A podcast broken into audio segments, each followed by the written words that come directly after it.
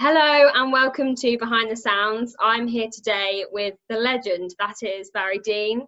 Hello, how are you? Hi, how are you? Good to see you. Good, thank you. I saw you wince when I said legend, but you are a legend. I understand it.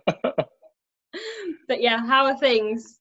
They're good. The things are very good. We have good weather and sunshine, so we can get outside. That helps. yeah, definitely. Still cooped up. Um, have you been writing a lot and working kind of through it all? I we have been I've been writing, but not as heavily as normal. You know, normally we're in most days writing and, and having fun, but in this case, um, two things. I had started a little company with my brother that helps uh, with wheelchairs and making them smarter and safer. And so I had already planned on taking, you know, kind of slowing down through the spring uh, didn't know what we were in for. And so I, am writing uh, once or twice a week, you know, uh, and uh, I think uh, Monday, last Monday, I wrote with the Brothers Osborne, and this Friday, uh, tomorrow, I write with Tenille Towns and Lori McKenna. So, so I get I get to write with such great people. It's it's kind of like Christmas when I do it. Yeah, amazing. And you you've had so many hits over the years, which we will dive into a little bit more. Um, but I just I read something and I, I just want to know if it's true and I want to know how it happened. But when you started songwriting, is it true you went on a, a songwriter's cruise that your wife? That's true. That's yeah. true. How did that yeah. come about? I've never he- I've heard of them, but I've never spoken to anyone that's been on one. Well, the Nashville Songwriters Association, which I didn't know about really at that point when this all happened. Um, I was living in a little town in Kansas, uh, called Pittsburg, Kansas, and I had a job uh, working at an education curriculum company. And we were considering, you know, should I switch jobs or go to this other company? And and um, Jennifer, my wife, you know, uh, she said, you know, what's your passion? And I laughed. And uh, she was like, why are you laughing? I said, well, that's not how we're going to make this decision. We just need to make smart choices here she kept pushing me. Finally, I admitted that when I was young, I'd wanted to be a songwriter, and um, so she went and found this this uh, Nashville Songwriters Association, and I think they did two of them, maybe three total ever, and um, they did this cruise. I think this was the second one, and um, and so they had a little faculty. It was like Angela Kaset, who's amazing, and and Ralph Murphy, God rest his soul, and James Dean Hicks and Craig Wiseman and um, Hugh Prestwood, amazing Hugh Prestwood. And so there was a, a, a great little group of writers, Steve Seskin. And um, so she came, she didn't tell me though. She just came to me and said, Will you take me on a cruise for our anniversary? And I said, Yes. And then she said, This is the one. And she had found this cruise. And so we went, and I sat in the back of the room uh, and everybody else was really confident and playing their songs and, and, i was just taking notes and learning and listening you know. And uh, so i don't think they've they may have done one the next year but after that i don't think they did any more. Mm. and uh, so i feel really lucky that that i got to do that. Yeah. And did you move to nashville after that? You kind of thought right did it solidify you know it was a long time. It was a couple years later because we did the cruise and at the end of the cruise a couple of the pros asked to hear a couple songs you know and so i played a song and they um, and they said you should come next month. We're doing a thing in nashville. So i did that.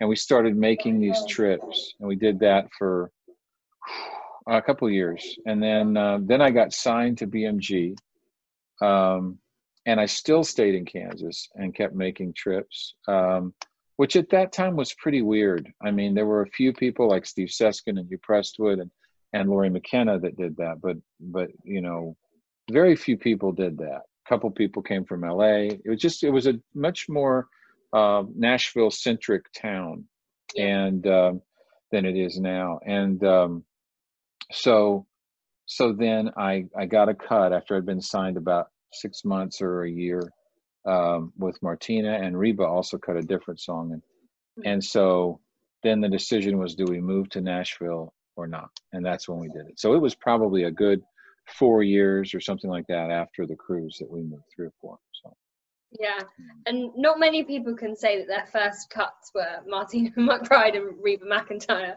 No, what was no. that like? Because that was at kind of the the very peak of, of both of their careers as well. That's right. That's was that right. like getting them cuts?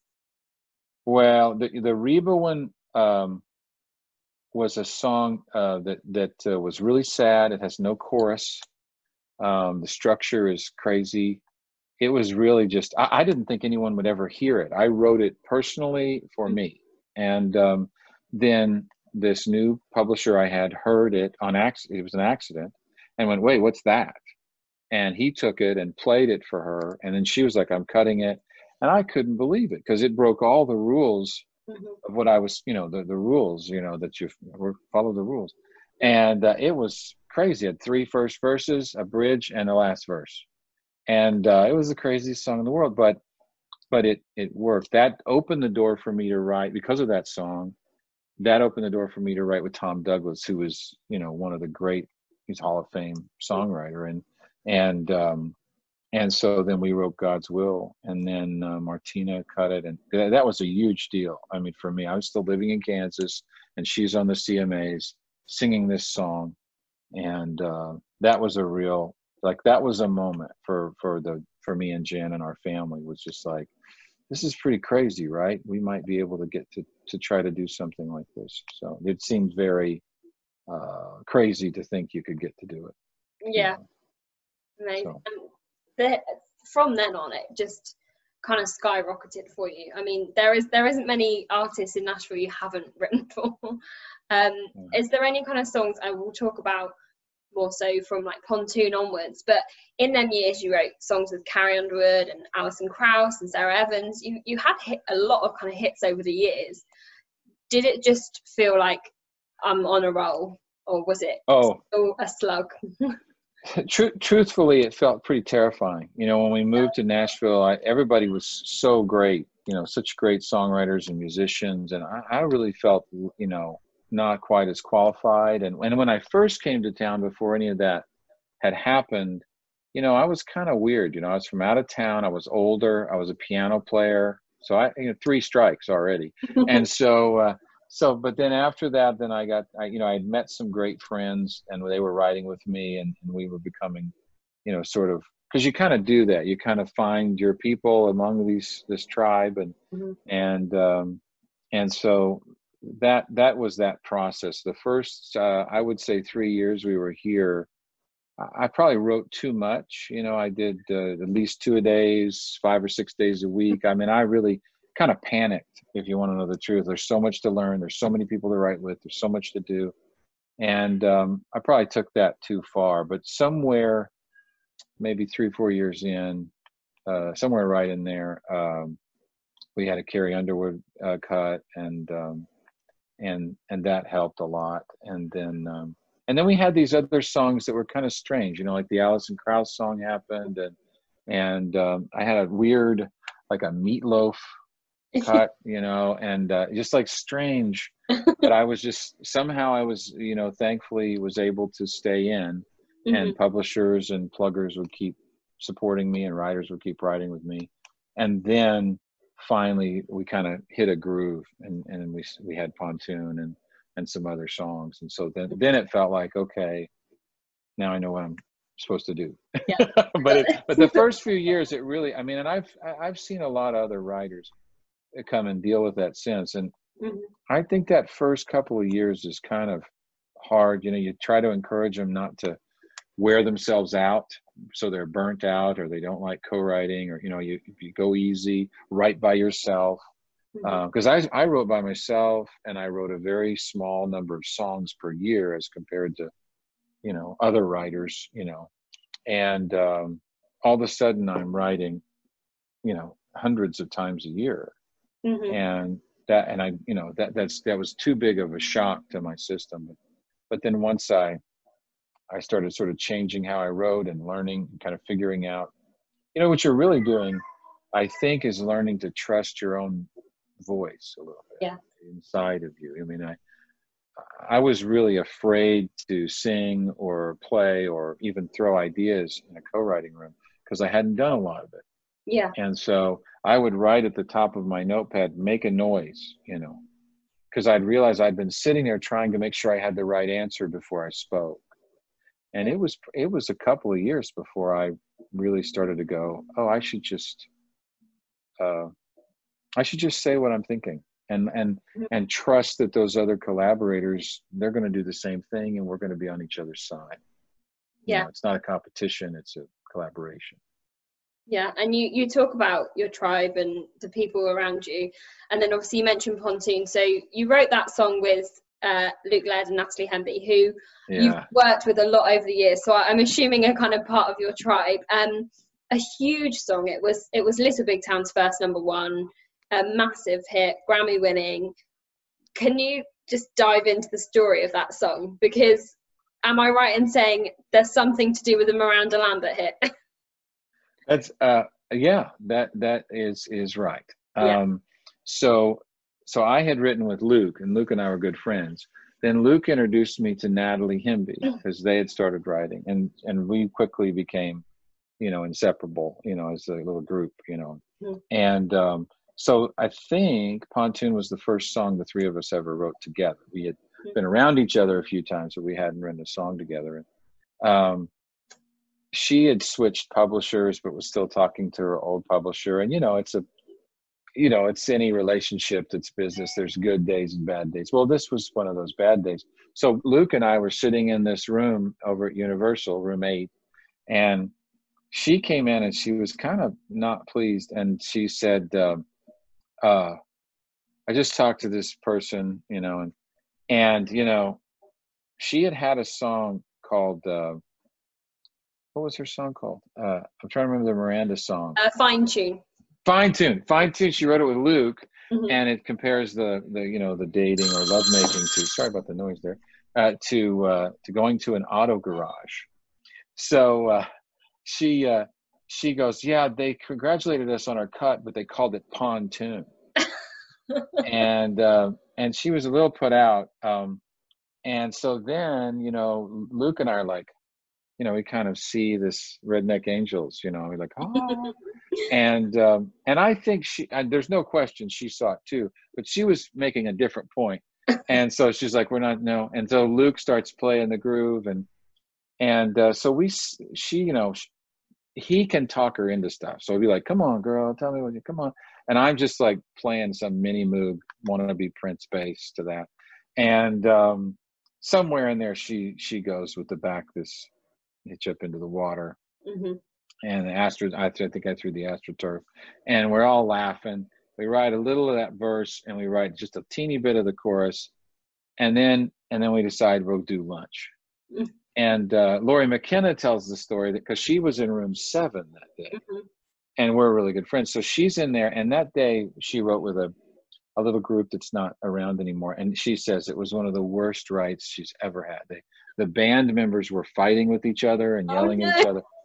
And so she said the worst part of it was me knocking on the door, coming in, going, "Hey, you you want us to get you any lunch? We're going to get some lunch. You want me to bring you some lunch?" And she was like, "I hear you laughing next door. Oh my gosh, you won't believe this song that we're writing. It's hilarious." And she's having this horrible day, and I'm over like, "Oh, we're having a great time. Let me get you some lunch." So uh, we tell the story. I've heard the story told by Luke and by me and by Natalie, and it's been told so many ways.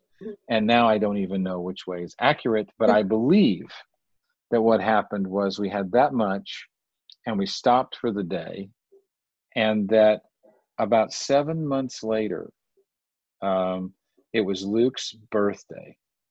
And so Natalie and I got him a funny gift to give him. And so when she came over to surprise Luke with the birthday gift at his writing room, I brought this back up and Luke was in on it. And we got Natalie to sit down and finish the song and sing the vocal, which is critical because Natalie's such an amazing uh, singer and interpreter of songs. And, and she was like a hundred months pregnant with Sammy, her daughter. Uh, so I think she had Sammy the next week, maybe, or two Wow. weeks later. But we we recorded that little song, and um, and then you know, and then nothing happened with it for a long time. I don't know if you have heard that, but um, they sent it to, I think they sent it to Dierks Bentley. I don't know that for sure, and I think he did not like that. And they sent it to Kix Brooks, and he sent a lovely email about how funny it was, but he would never record it. and then, uh, and then it sort of went into the song protection program, like it just mm-hmm. dropped into the bucket. And then it was probably two or three years. I'm going to say two, but it may have been more. That it was just sitting there. And then um, when Luke and Beth started Creative Nation, and I, I was one of the one of the first writers there, founding mm-hmm. writer.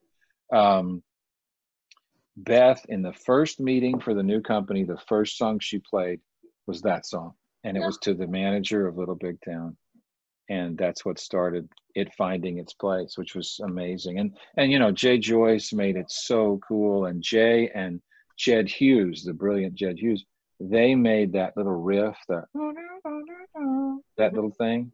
That's yeah. them, you know. And um, so and and Luke Laird played electric guitar on the session, so he's on the actual single. Ah, there you go. I did not know that fact. yeah, yeah. So that's a cool story, and it was. I mean, obviously, Little Big Town were well known at the time, but it really did skyrocket them to just another level. Um, yeah. But what I want to know, who who came up with motorboating? oh yeah, yeah. Well, there's been some debate. There's been some debate. Normally, when Natalie or Luke are talking, they'll say I did to embarrass me. Um, but uh, I really don't remember. But I cannot imagine it was me. I would have to think that sounds that sounds so much like Luke and Natalie Hemby, and it could be either one. Um, I just know we were trying to you know to find humor and find something that would rhyme. And the other thing that's funny about that song now is um, you know the line before that is out here in the open motorboating. And uh, but what happens is most like a lot of times when we would play the bluebird back when we used to do shows and fundraisers people sing ocean. Yeah and so if you sing open the ocean people all stop and they don't get to have the motorboat motorboating fun because they're going you messed it up and so we have taken, at least Luke and I, to backing out of the mic and not even saying that word because it throws off both sides of the audience, right? Yeah. If you open, then the ocean people are confused. If you ocean, the open people wonder. Right? And so it's one of those cases where the song ends up being it's a little big town song now, and it's the listener gets to own it, and uh, you know, and they and little big town, they're phenomenal, of course, and they're amazing people. Um, but it is interesting because they had been around about 12 years, mm. uh, I believe. And, you know, it's hard to believe that they hadn't had more number ones, but like Boondocks didn't quite get there, and Little White Church didn't quite get there. And those songs are huge, but they just didn't do it. So, so to be a part of their first number one, and it was my first number one, yeah. And it was Luke Laird's 10th number one. Wow. Uh, so pretty amazing. Yeah, and a, a bit of a full circle moment I want to mention when Little Big Town got inducted to the Opry. Um, Reba came on singing that yeah. song. Was that for right. you quite cool? Because obviously she, you go from her being one of your first cuts, and then her singing yeah. your first number one, however many years later. Was that quite a cool moment to to witness? It's funny you should. I mean, no one has ever brought that up, but yes, my yeah. wife and I were watching that and were really moved. It was really emotional and uh, and I was backstage when they were inducted into the Grand Ole Opry and mm-hmm. and it was just um, it was overwhelming, you know, because you think, wow, that's amazing that I'm even here. I mean, I was in my I moved to Nashville. I was 38. That's a that's pretty late to get started in a career like this, and for the writers and the town to let me in and then to have Reba and you know Reba Reba is class. I mean, she is. Uh, there's. There, I don't think you can find anybody in this town that doesn't uh, adore her and respect her. And you know, I wouldn't want to meet them if they didn't feel that way.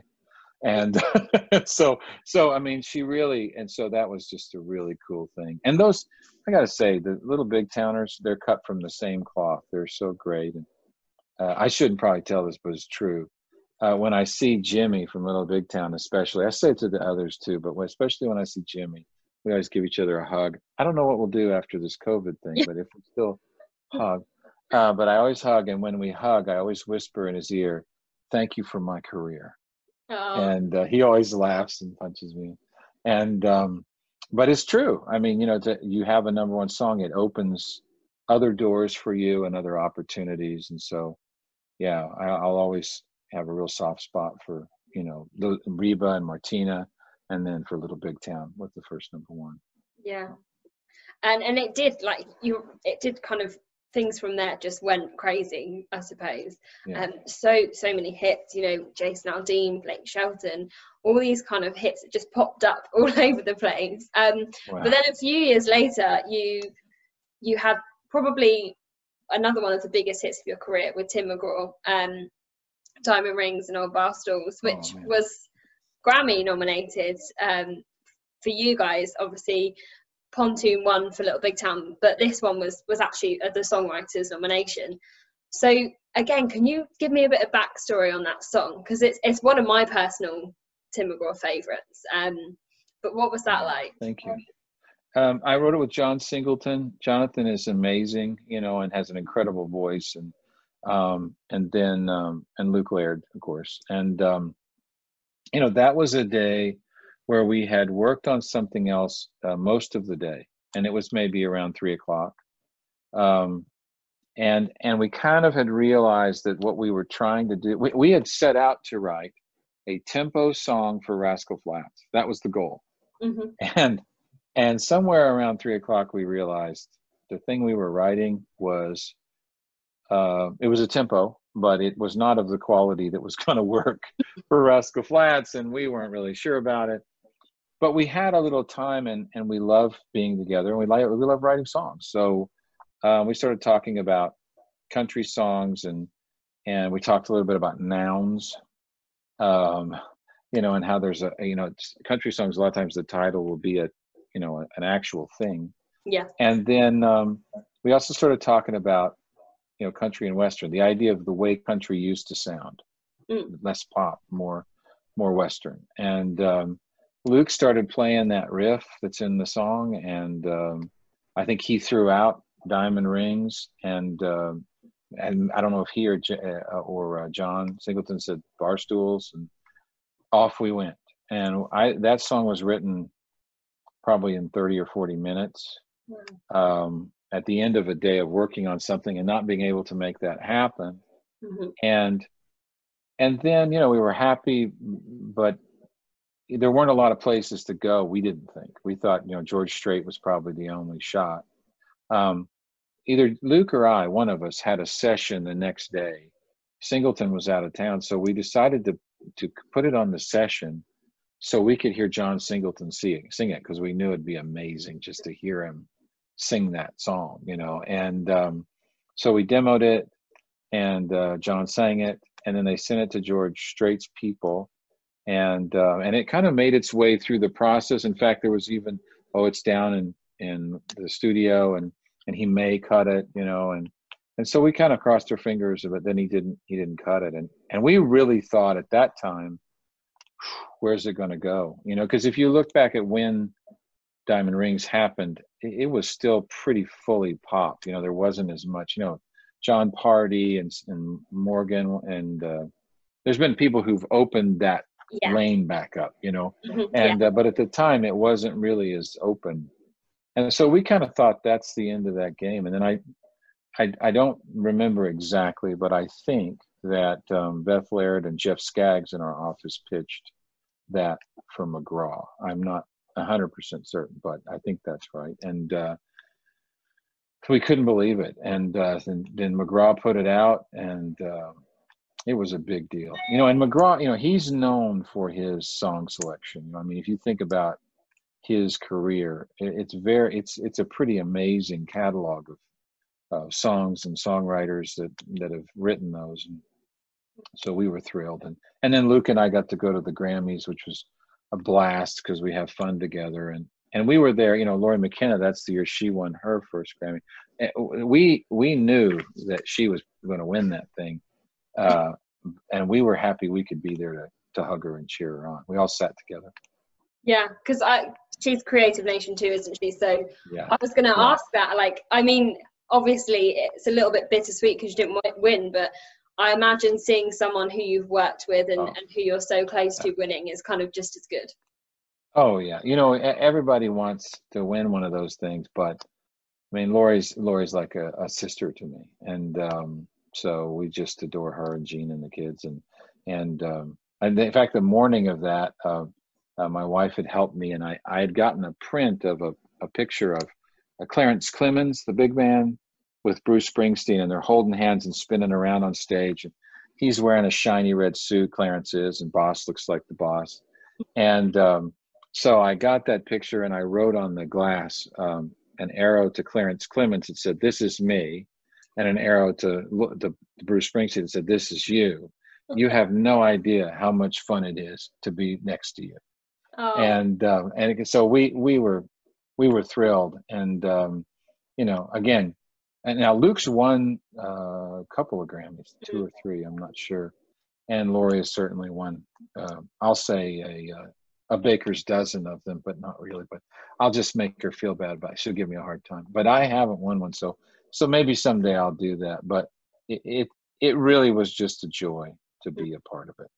Yeah, and and it's such an incredible song to to have on that on that list and it was a tough year there were some amazing songs that year it's always um, it's always that way yeah. and you know they, they always say, you know, it's an, an honor to be nominated, and that is true. I'm not saying people aren't competitive in Nashville because we all are, but there is a certain gratitude that you get to be a part of it, and that you know, how is that even possible that we get to do that? You know, I mean, to write songs and go be a part of that, and you know, and to have Jen there, my wife, and, and go have fun with my best friend Luke, and you know, I mean, it's yeah. pretty great you know.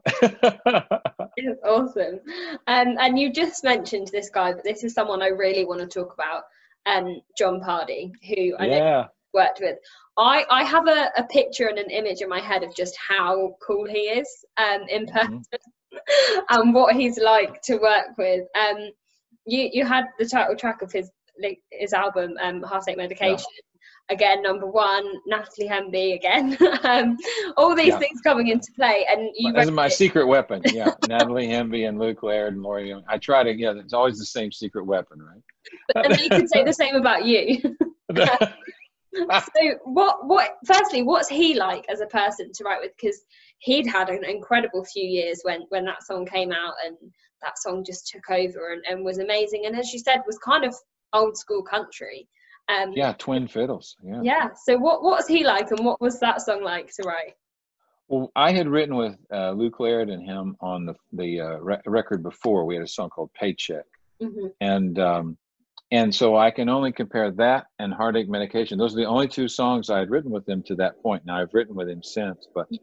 but I would say first of all he is exactly who he who you think he is. Yeah. I mean, he's not pretending. He's not acting. He's not, you know what I mean? He's just really who he is. He's a hardworking dude. He's a lot of fun. Um, he's a straight shooter, and and he lives and dies this stuff. He he loves country music, and man, he is. So it's fun to be around him because he knows exactly who he is, and he knows what he's trying to do, and he knows what he wants to do, and he's having a really good time doing that. And um, so it's really uh, an amazing experience. He's also a guy who will stand up in the writing room and, you know, he's thinking of his fans. He's thinking of him, you know, how, what am I here for? I, I, you know, that's a, that's a pretty interesting thing about him is he respects and understands his fans. Yeah. So much. And, um, and his sort of meter for what's real and what's not and what passes muster, if you will, is really uh, finely tuned. You know, he knows his people, and um, but writing with him both those times, those particular times, was uh, a riot. You laugh the whole time, mm-hmm. and um, and it's uh, fast. He's very he's a brilliant writer. He's very fast, and he and like on heartache medication, he'll break a structure. He'll put the title halfway through the chorus, mm-hmm. you know, because that's where he wants it. Yeah. You know, so like I think in heartache medication, the title's in line three and line seven or something. I mean, it's like no one would do it that way except Jon Pardi, and yeah. he and he makes it work. And of course, I love his voice. I love you know I love that whole record, you know, Ryan Gore uh, worked with with John and Bart, I think, on that record, this newest record, and I will say that about Jon Pardi. I find myself just as a fan of music putting on his album. You yeah. know, you think there's some artists that you you put the album on because it it creates an energy and a mood and it and it feels great. Even when you know it's sad it feels great. When it's happy it feels great. Yeah. and he makes those kinds of complete albums. Uh, and that's one thing i love about him and i think his fans do too. So yeah, yeah. he's great. And he puts on such a show and i love that you, you say that that's where he goes to in the studio because you watch videos of him live and it's just a ball. Everyone's having such fun. So it's really interesting that you say that he brings that into the studio with him oh absolutely well the day we wrote heartache medication natalie i guess it's okay tell us um, natalie she's in the Highwomen and so they were just getting started they were just starting they were recording they were starting to do these things so they'd had some big event the night before. So she was um, slightly um, she, she hungover. She was slightly hungover, yeah. and um, and so she's already like you know sunglasses on and yoga pants and and um, and so and then and so she's sitting crisscross applesauce on the floor over here. He's standing here with his guitar, just rocking, and I'm just trying to type and record and throw things. And there you know the song happened again very quickly. That that heartache mm-hmm. medication song was written so fast. Yeah. And that's just that's just who he is. And i think he left drove to his property and i think he had just gotten a bulldozer. And so he was going to work go out and work on the land that afternoon yeah you know, and, and that's exactly you know you, when you see that stuff what he does where he's like you can come out and drive on this or you can come mm-hmm. out and we're going to drive jeeps that's who he is that is exactly who he is. So I kind of love that about him, you know, the purity of it. Yeah. And that's exactly how I, I picture him. And as, as you were just saying, he's exactly how you think he's going to be. So that's really, really awesome. Um, and then someone else who I know you've worked quite a lot um, I know you mentioned how you're going to write with her this week. Um, Tenille Townes, you had a big yeah. part of her um, album. She has just won the ACM, the New Artist of the Year, today, which is amazing, so well deserved. Um, I know you've written quite a few songs with her and obviously continue to do it. Again, can you tell me a little bit about that relationship there and, and how these songs and that relationship's come about? Well, when she first came to town, um, very quickly she was signed at Sony. I think very quickly they saw her as this fresh, um, unique voice um, uh, for for our our format. And um, so then we were summoned to their headquarters at RCA Sony mm. uh, to to meet her and listen to her. And um, so we went up. It was just a little conference room, and she played a few songs and just uh, leveled us. I think it was me and Natalie and Luke. There may have been one other. It may have been like Steve Moakler or someone else, but it was, you know, you're just stunned. Yeah. And um, and she was I, you know i don't know how i honestly got in the room i think uh, she was really a big fan of lori mckenna's and i had helped with producing the lorraine album for lori and writing a lot of that and so anyway i got to meet her and then luke and i wrote with her and i think we only wrote twice for the record but that song um you know she she came in and she had been driving around nashville with her mother and seen someone and already had a lot of those thoughts, you know, uh, that are in the verse and chorus, and and um, and then we really just ran alongside her and started, you know, trying to to be helpful and useful, and and um, and you know, sometimes as a collaborator, sometimes part of your job is to, to just let people know that what they're doing is is wonderful because I think sometimes, you know, someone as creative as Tenille, she'll do something new or break a rule or or it'll be a little slightly to the side. And so there's a, a little voice that goes, Oh, that's that doesn't sound like what I'm used to hearing on the radio. Maybe I'm wrong. Yeah. And so I think sometimes Luke Laird and I in those situations with an artist will find ourselves really encouraging them and going, No, this is what you're doing uh, is you. It's so unique, it's so specific, and it's so magical uh, we don't want to be the people that dim the uniqueness of the artist. We want to elevate it. I want to set that diamond in something so everybody can see it, right? Mm-hmm. And um, and I do remember us talking about the lemonade stand. You know, I I was uh, really moved by that line. And sometimes Tenille says I wrote that line. I thought she wrote that line, but I will tell you, uh, as far as I'm concerned, it's all her. And um, but to me, that was such a uh, it was a physical moment, but it was a moment that broke your heart a little bit, you know, because you could see the humanity inside that situation. And I think that's true of all her songs. You think of Jersey on the Wall, yeah. she gets you in next to and in that experience at a very human level. You can almost sort of feel the skin of people in her songs. And so, yeah. um, so she's really an amazing writer. I just, I just we just wrote uh, a couple weeks ago, and um, and I just and I I saw you know this we saw that she had just won this uh, great award and and deserved it. So we just texted her uh, before I talked to you and and uh, and all that, sent over some stuff. So just to say, way to go, because it's um, you know she she won uh, the CCMA Songwriter yeah. of the Year award. I got to, sh- you know, we got to share in that, uh, Luke and I, because of her uh, in Canada. Yeah. Last year, and this year, I think she's nominated seven times in that area. And so I've been teasing her that they're going to start calling that award the Tenille. and uh, so, but she'll not like that joke. But uh, I've been teasing her. You know, the other thing I would say just about that song, it was written as a ballad. Really? When we first wrote it, it was very slow. And then she and her producer, Jay Joyce, they reshaped that and gave it that drive. And I think I think that's such a genius move because it, it let everybody inside the story. I think some people tune out of if it's too slow or, or whatever, they they kind of tune it out. But mm-hmm. because it had the groove and the sonics, um, I think it was able to penetrate uh, hearts more, you know, and I, I'm I know Luke feels the same way. We we feel really grateful that we're on it, and you know, we just it's rare you have an artist like that that shows up first record, at least first on a major in in mm-hmm. in the U.S. Um, kind of fully formed. Yeah. You know, uh, normally it takes a while to find mm-hmm. their way. You know, but she really just showed up ready to rumble.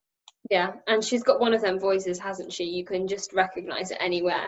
So I can imagine yes. being in the studio and, and you kind of seeing it on paper and then hearing it come out of her voice must just feel kind of amazing because it's yeah such a, a unique and incredible voice.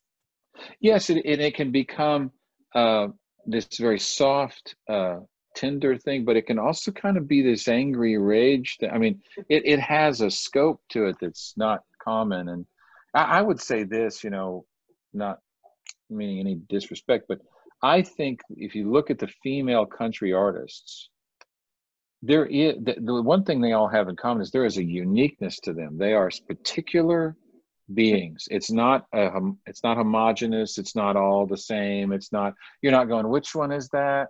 Yeah, you, they're particular voices, and you can identify them in seconds and they're very powerful and they're great writers. All of them are. I I can't. I'm trying, but I can't think of one that's not a great writer. I mean, it's they yeah. write great songs. You think of Maren Morris, you think of Carrie, and you think of Miranda, and I mean, it just keeps going, right? You know, you're just like, wow. So. Yeah, amazing. And you I mean, I could talk about songs that you've written for hours because there are so many I'd like to dive into, but I'm going to have to wrap things up a little bit now. Um, but I do have three questions that I ask everyone. Um, okay. Three questions. Um, so my first question for you, um, it's a little bit off tangent, but can you name three songs that you you wish you'd have written? Oh yeah, um, boy, there's millions of them. Uh, I wish um, I'm just overwhelmed with with songs right now in my head, um, and I'm I'm sure some of these you've heard before. Um, there's a song called "I Need You" by Tony Lane uh, that uh, was recorded by Tim and Faith, by Faith Hill. Yeah. and uh, that song Mm. levels me. I cannot process it. Mm. Um, and I'm trying to think of some because I'm guessing most people say, "I can't make you love me if you don't." House that built me, and I love all these songs. You know, the song "Remembers When." Those are all great choices. I'm just trying to spread the the, the wealth a little bit. Yeah. Uh, I think "I Need You." Tony Lane wrote that. I think is a masterpiece. Um, I think. um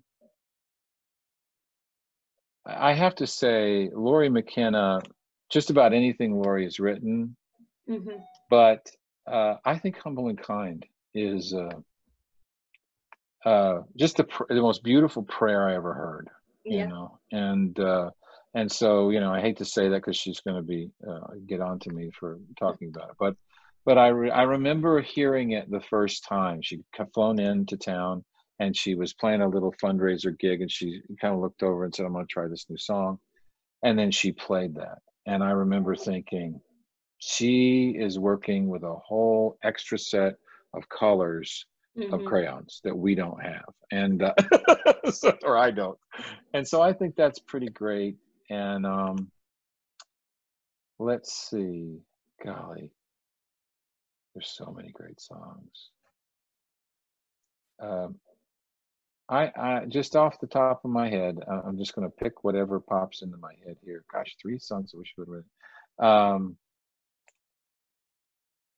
I think what hurts the most just popped into my head, so I'm going to say that. I, I think uh, that song is pretty amazing, and and you know Jeff Steele and um, pretty great. And I, oh, I just thought of "I Know You Won't." Uh, Wendell Mobley and and Neil Thrasher and Steve McHugh, and that's a, an amazing song. Gosh, Luke Laird's "Give Me Back My Hometown." So yeah, there's there's several that I, but yeah, that, those are the songs that come to mind. Yeah, sorry, Yeah, no, I I'm mean, not good. I'm not good at that. Um, well, I'm going to keep with the threes. So it might be a bit of pressure. um, okay. About three albums that you you couldn't live without as a fan. Hmm. Yeah. Well, three albums I could.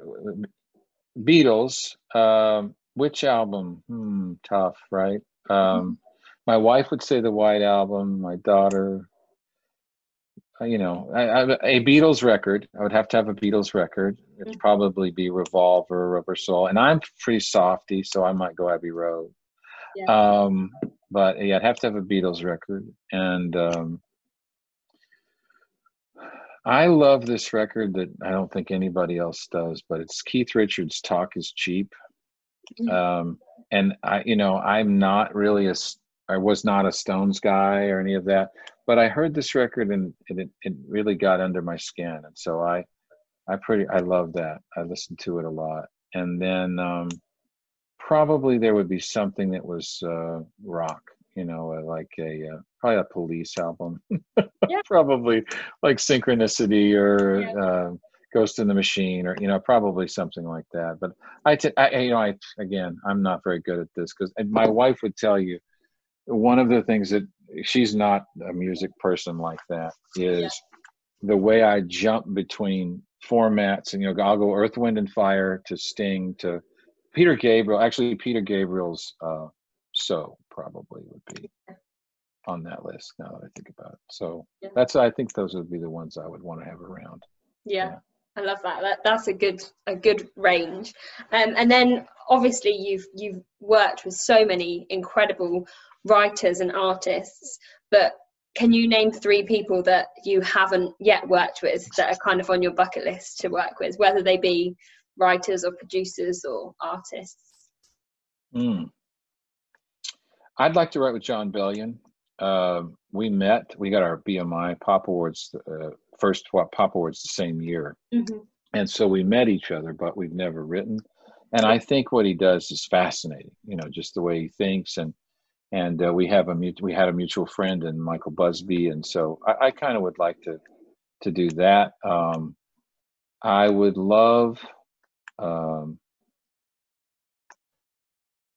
I have enjoyed writing um, pop songs, and so uh, so I, I'm excited to try to write with some of the young talent that are over there, and people that I haven't written with, and and some I have, you know, like a Julia Michaels I've written with, but I'd love to to write with her again, or Eg White in London. That guy is amazing. So yeah, I would like to do that. And then a third would be, um, you know, who I've ne- I can't believe I'm saying this, but it's true. I've never written with Allen Shamblin. Allen wrote "I Can't Make You Love Me If You Don't" with Mike Reid. He wrote "House That Built Me" with Tom Douglas. He's written so many great songs, and he's one of my favorite writers. And I know him and I've met him, and we've you know we've even had uh, a dinner we were at together and sat next to each other. Yeah. But I was always hesitant to write with him because I just was so intimidated by his uh, the way he thinks of lyric and how elegant uh, the work is. And so uh, that that's one that's truly something on my list that I've made as we go back from this uh, uh, shelter in place mm-hmm. to say, you know, I'd like to go ahead and write with him uh, because even if even if I'm the worst writer in the world, I would learn something in that room yeah. and have a great experience with a great man. Mm-hmm. So I think those are my top. I've just made those three up. I yeah. thought you were going to ask me what three artists were my favorite that I wrote with. I thought, oh, well, this is going to be. God, you're going to have to answer that question now. yeah. Oh, yeah. There. Yeah. It's whoever's cutting next. No. No. They.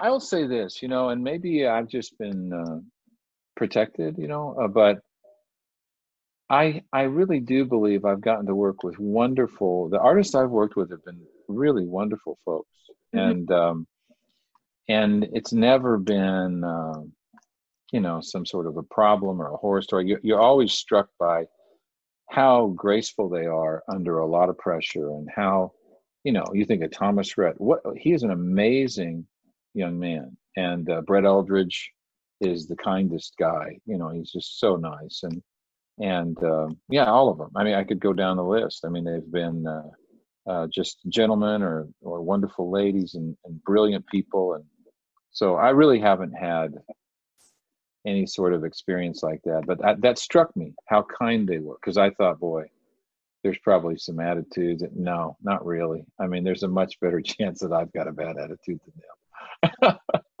That's fair enough. um, well, I'm going to leave you to play us a song, um, but I okay. want to end by saying thank you so, so much. Um, it's been absolute pleasure. So many stories, and as I said, I could talk about more songs all day. Um, but thank you so much, and I will leave the floor to you. All right, I'll sing the Diamond Rings uh, song. If we're still in tune here. Uh, check it don't want to offend. Um, again, if if Jonathan Singleton were here, he can sing this so well.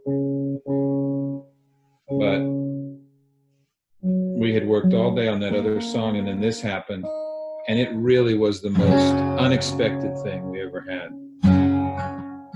Thanks for letting me be a part of this. I'm excited for you and for for the the whole podcast thing to happen. Thank you.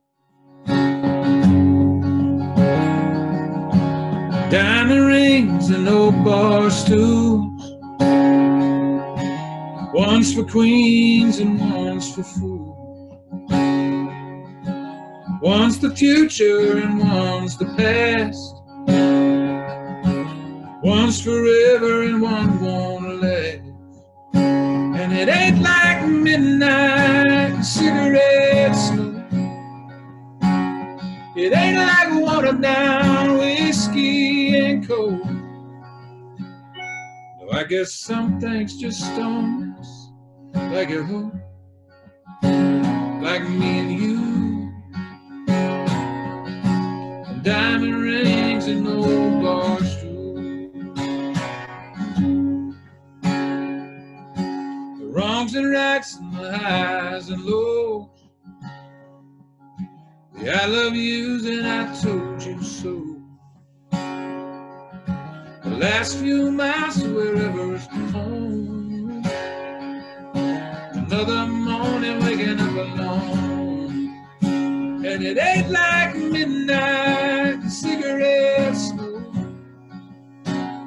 It ain't like watered down whiskey and coke. Well, I guess some things just stones, like it, like me and you.